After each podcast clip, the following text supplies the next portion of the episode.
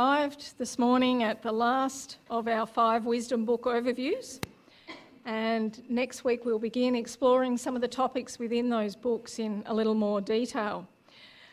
And I'm pretty confident that most of you who may have read um, this particular book that we're going to look at today, The Song of Songs, um, will probably be thinking, what on earth is she going to say about this book? Because Song of Songs is not a book that you hear preached very often. I don't think I've ever heard it preached.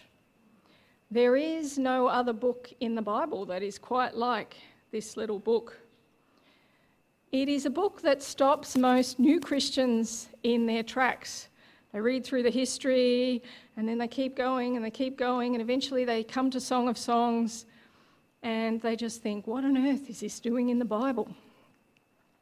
But it is there, all right. It is part of the inspired Word of God, complete with all of its vivid imagery and its evocative language.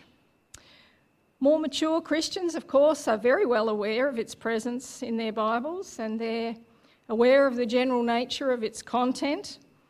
But most of us manage to get through life kind of steering around it. Like that um, relative at Christmas that is kind of awkward to talk to. You nod and you smile, but you try and steer your way around to other people who are you're more comfortable with. And that's often how we, we treat this book. We're not really comfortable with it, so we don't spend a lot of time in it, and we try and move on to something else that we're more comfortable with. And often our discomfort with this book comes from the fact that we simply don't understand it. We're not even sure how we're supposed to approach it. And if that sounds like you, then you're in pretty good company because down through the ages, all sorts of people have debated how we are supposed to approach this book. And it wasn't only modern readers who weren't exactly sure what to do with this book. Song of Songs very nearly didn't make it into the canon of Scripture. Uh, many of the rabbis who were debating its inclusion in that third part of um, the Hebrew Bible that they called the writings. Um, so they had the law and they had the prophets and they had the writings. And when it came to debating what would be included in the writings, many of them, it seems, were put off by the nature of the content in this book. Perhaps maybe it was a little too explicit for some of them. Uh, Perhaps they were put off by the fact that nowhere in the book does God get a mention. Perhaps they were put off by the fact that it doesn't cover much of the content that we normally find in the rest of the Old Testament. There's nothing in there about the law or about Israel's covenant relationship. And it doesn't even directly explore the nature of wisdom like some of the other wisdom books do, so Proverbs or Ecclesiastes. Both of those tackle what wisdom is in a bit more direct way than what this book does. But one rabbi is said to have stood in defense of this book, and he described it as the Holy of Holies. And indeed, the Jews came to revere this book, and they would recite it at their greatest national feast, the Passover. It has been said that among the wisdom writings, they considered Proverbs to be like the outer court of the temple. And Ecclesiastes was like the holy place. But Song of Songs they considered to be like the Holy of Holies. And I think that if the Jews so revered this book, then we do well to at least try and understand it and to stop navigating our way around it when we read our Bibles. So, as we work our way through this morning, what I've got for you are a few questions that most people will have when they come to this book. And then I want to give you a few pointers about how to read the book well. So, the first and most basic question is what is this? It is quite simply a love song about human romance, and it's written in the style of ancient Near Eastern lyric poetry. But it is not just any love song or any poem, It is the song of songs. And we know from other terms that we find in our Bibles, like King of Kings or Holy of Holies, that when we get this repetition of these superlatives, that means it's the best of. So this is like a best of album of ancient Hebrew love songs. King of Kings described Christ as the best king, and the Holy of Holies was the most holy of the holy places. This is the best of songs. And in fact, what we actually find here is a collection of at least six, but maybe anywhere up to about 13 individual songs or poems, all of different lengths. So, in that regard, it is a little bit like Proverbs in that it's a collection. But its title, Song of Songs, tells us that in its final collected form, it is meant to be read or understood as a number of scenes within one complete piece. Now, all of us are familiar with love songs. They're as much a part of our culture today as perhaps what they were back then. But while we all know in a general sense what a love song is, most of us aren't really well versed in ancient Near Eastern poetry or love songs. And we have to keep that in mind as we work our way through. We can't assume that the objective of this love song would be the same as one of our love songs today, nor can we assume that we should interpret it as we would a modern day love song. The next question is also a very simple question who wrote it? And this is not such an easy question to answer. So, tradition ascribes authorship to Solomon and indeed, many of your older Bibles will even call this book the Song of Solomon. And mostly this came about because of the first verse that is in our Bibles within this book. The first verse in the NIV reads Solomon's Song of Songs, which sounds pretty definitive. But many other versions read the Song of Songs, which is Solomon's, which is one step down in being definitive, a little less definitive. The very big issue here centres around a very, very small, tiny little Hebrew preposition that is attached to the name Solomon, which can carry a whole lot of different meanings. By, so the song by Solomon is one of those meanings. But it can also mean belonging to, or according to, it can mean about. This could be the song about Solomon. It can mean for or dedicated to. So this could be a song dedicated to Solomon or written for Solomon. Now, we also know that in ancient times, it was also common practice even to dedicate a book to a well known person or even to write as though that person had written the book themselves. Now, today that would be considered identity theft or plagiarism, but back then it was considered honorific if you wrote a book in the name of someone else. It was a tribute that you were paying to them. So, this first line could mean that Solomon wrote the book, but it could also mean that the song belonged to Solomon. So, he or his staff could have acquired all of these songs and put them together and kept them in his collection of wisdom literature, or it could mean that the song was dedicated to Solomon, or even that the song was written according to the wisdom tradition of Solomon. So we can't glean too much from that first line, and we need to keep going through the book to try and help us decide uh, in this respect. And if we read on, we find that Solomon is indeed referred to by name within the book, but it is always in the third person, which is a strange way to write about yourself if you were the author. Throughout the book, the young woman describes her lover as king. But it is in much the same way as someone today might describe their lover as Prince Charming or hero. It's a term of endearment. The main voice within the poem is that of a woman, not of a man. And finally, whilst Solomon was known as a lover, the couple within this book have eyes only for each other, exclusively for each other. And the book talks about a model of a loving, monogamous relationship. That's what God holds out in this book as ideal for us. And Solomon, with his 700 wives and 300 concubines, is hardly the model of that type of relationship. So that's a long way to answer this question of, of who wrote this book. The, sh- the short answer is we really don't know. Could have been Solomon, but it may not have been. And it may not even be the same author for the different parts of the book.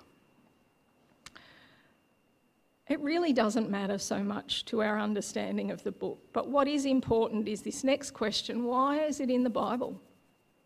What's it doing in the Bible?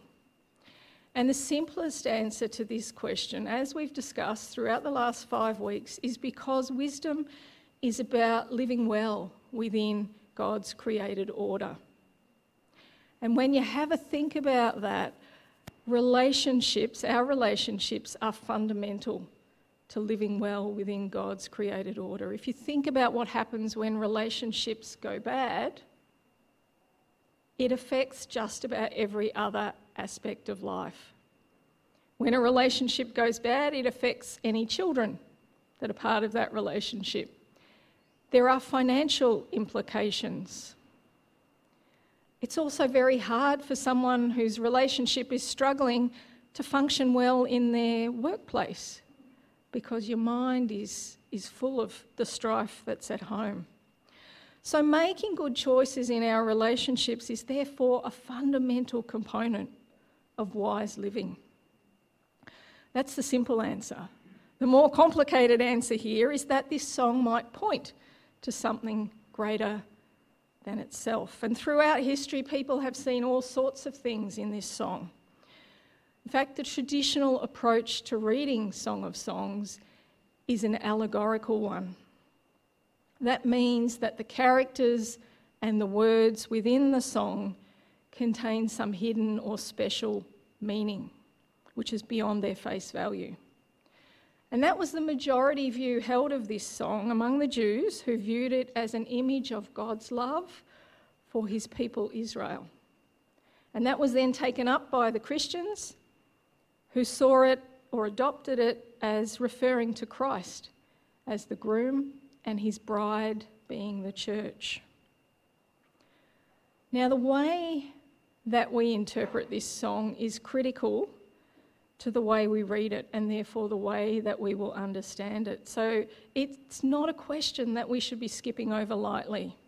Whilst it doesn't matter so much who the author is, it does matter how we read it. Do we take the face value reading and enjoy this as a beautiful poem about human love? Or is there some hidden jewel there within this text that indicates to us that it's pointing beyond itself to something greater? Is this a song that's really about Christ and his church?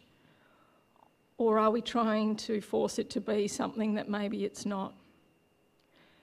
And I would suggest to you that the fundamental issue here is not what the text says, it is with our discomfort over what is in the text. What we find in the song doesn't meet our expectations of what we think should be in the Bible. So let me give you a couple of examples of what I mean there. Let him kiss me with the kisses of his mouth, for your love is more delightful than wine. Pleasing is the fragrance of your perfumes.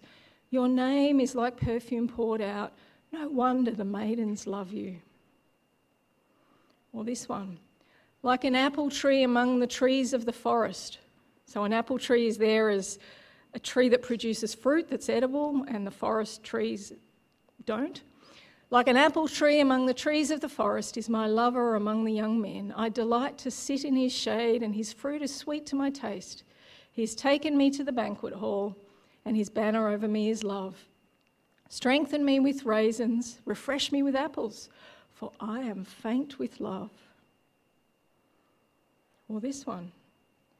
My lover thrust his hand through the latch opening. My heart began to pound for him. I arose to open for my lover, and my hands dripped with myrrh, my fingers with, flowing with myrrh on the handles of the lock.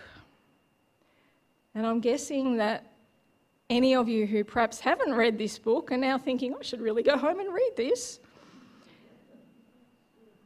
And you're probably going to want to read it even more if I tell you at one stage, um, ancient Jews were said to have been forbidden to have read this material until after their 30th birthday.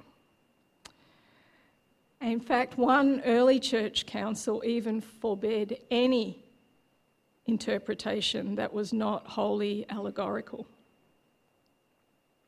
But there are also probably others of you who are probably not really comfortable with having your pastor read those words uh, from the front in a church service.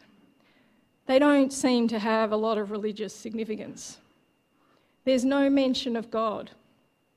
The content is a bit awkward or embarrassing for some of us, and so our natural response is to say, Oh, we must be missing something. We don't understand it. We've missed the religious significance. This passage must be operating on a higher level than what we are. And so we look for another interpretation. And that is what has happened to this song all throughout history as people have sought to uncover its hidden meaning. They didn't quite know what to do with it, so they looked elsewhere within the Bible for something similar to see if that would help them understand how they should interpret this song. And they did indeed find similar love songs. There's one in Isaiah, Isaiah's Song of the Vineyard, and there's one in Hosea about an adulterous wife. And so, since the love songs in the prophets were clearly allegories about God and his people Israel, and since this song is clearly a love song, then it must also be an allegory. And that is kind of like saying this is a cat, it has whiskers. All cats have whiskers. Well, this animal has whiskers, so it must also be a cat. The argument doesn't follow. So, this allegorical interpretation was popular amongst the ancient Jews, it was popular amongst the early church fathers, and it became the dominant interpretation throughout Christian tradition for a very long time. Those of you who are older, that is probably what you were brought up on. But it's quite different from these other prophetic allegories because, unlike them, there is nothing at all in it that points to Israel's history, nor is there anything in it that contains any sort of national symbolism. And those who hold to that purely allegorical approach sometimes get themselves a bit tied up in knots, trying to make every verse mean something that's not there in the face value. And sometimes the interpretations end up contradicting each other. Now, with the passage of time, and we're fortunate to be further down the scale in terms of time, writings that are similar to this song, similar to Songs of Song, have been discovered in Egypt and in Babylon.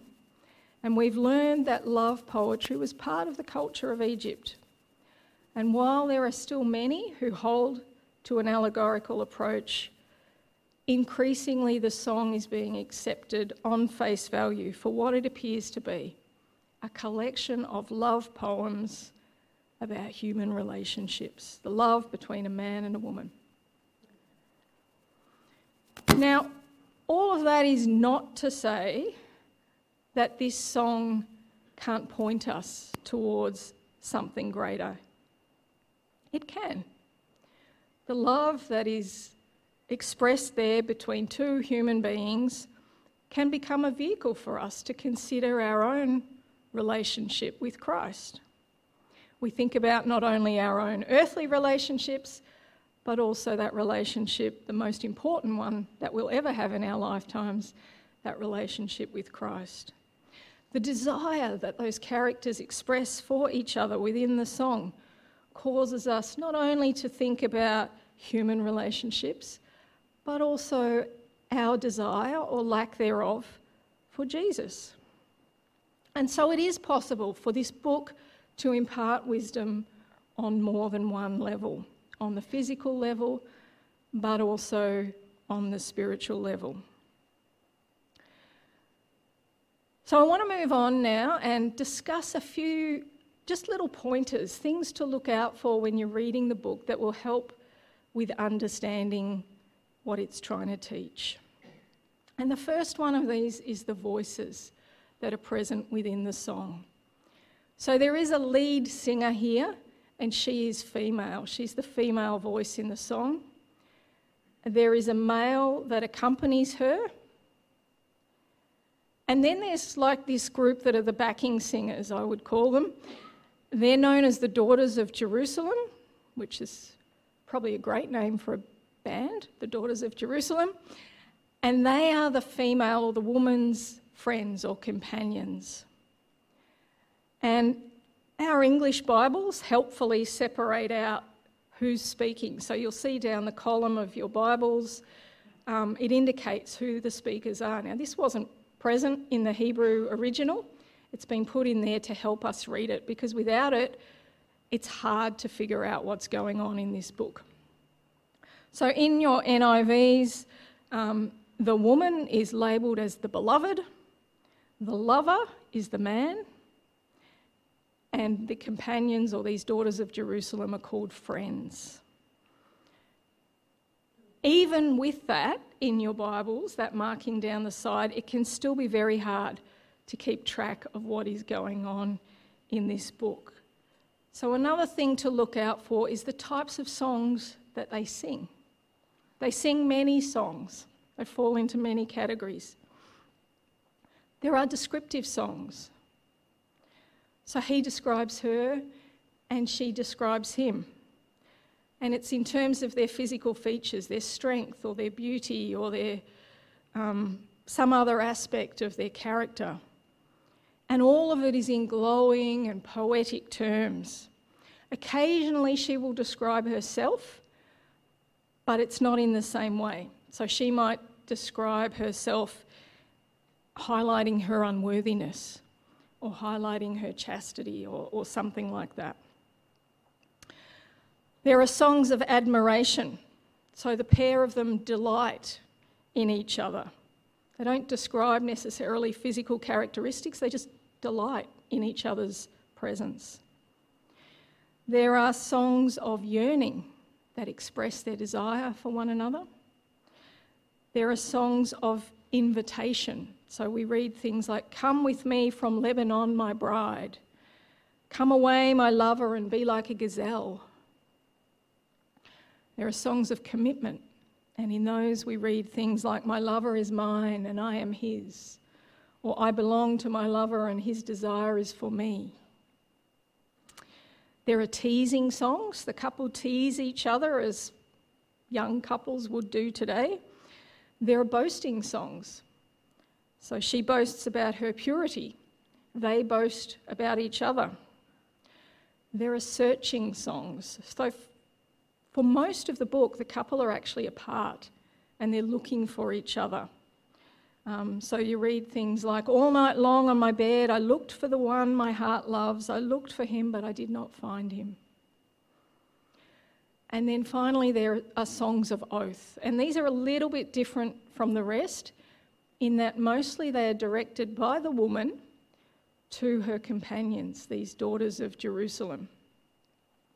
And mostly um, she's asking them to do something that she wants them to do, and usually that something is for them not to arouse or waken love before the time is right. So that's an important theme right throughout the book because she repeats it three times in three different parts of the book. So, normally we like to read something from start to finish, and we like our stories to follow a straight line track. And a lot of people have tried to do this with this song, where they've tried to look for a courtship and then an engagement and then a marriage and consummation and on like that in a straight line. And that's a hard task to find this in this book. Um, because what you will find is that there really isn't a straight line progression through the book. There's more an ebb and flow, and we have to just go with the flow of what there is. And, that, and that's sometimes what love is like. Um, so they start off together at the beginning of the book, then for much of the rest of the book, they're separate, and their ideas flow round and round, and they come back to the same theme and repeat it, and on and on it goes. Somewhere towards the end, there is a beautiful statement about love that is sort of like the conclusion of the ideas in the book. I'll read it to you. It says, Love is as strong as death, its jealousy unyielding as the grave. It burns like a blazing fire, like a mighty flame. Many waters cannot quench love, rivers cannot wash it away. If one were to give all the wealth of his house for love, it would be utterly scorned. And so, if you've ever had cause to question why a book like this is called wisdom literature, I think that conclusion gives you the answer. You cannot put a value on love. We must treasure it, whether it's within our earthly relationships or in that most precious relationship that we have with Christ. You cannot put a value on love. If one were to give all the wealth of his house for love, it would be utterly scorned. So the book ends with the man and the woman, they're still in the garden. They're still desiring one another, they're still calling out to one another, and they're still pursuing one another. So it's really an ending that isn't an ending because it's open ended. And that, I think, is exactly like love. The next thing I want to highlight is the way metaphors are used throughout the book. So we like to think of metaphors in a very visual way. That's our natural tendency. And if you do that when you're reading the Song of Songs and you apply that to the description that the man gives of the woman, you will have to come to the conclusion that she's either the most hideously ugly person imaginable or that the man is completely off his head with what he's writing. Um, Metaphors don't work like that in this poem. They are used in Hebrew poetry as primers to cause the reader to reflect on the characteristics of the person being described. They're not visual.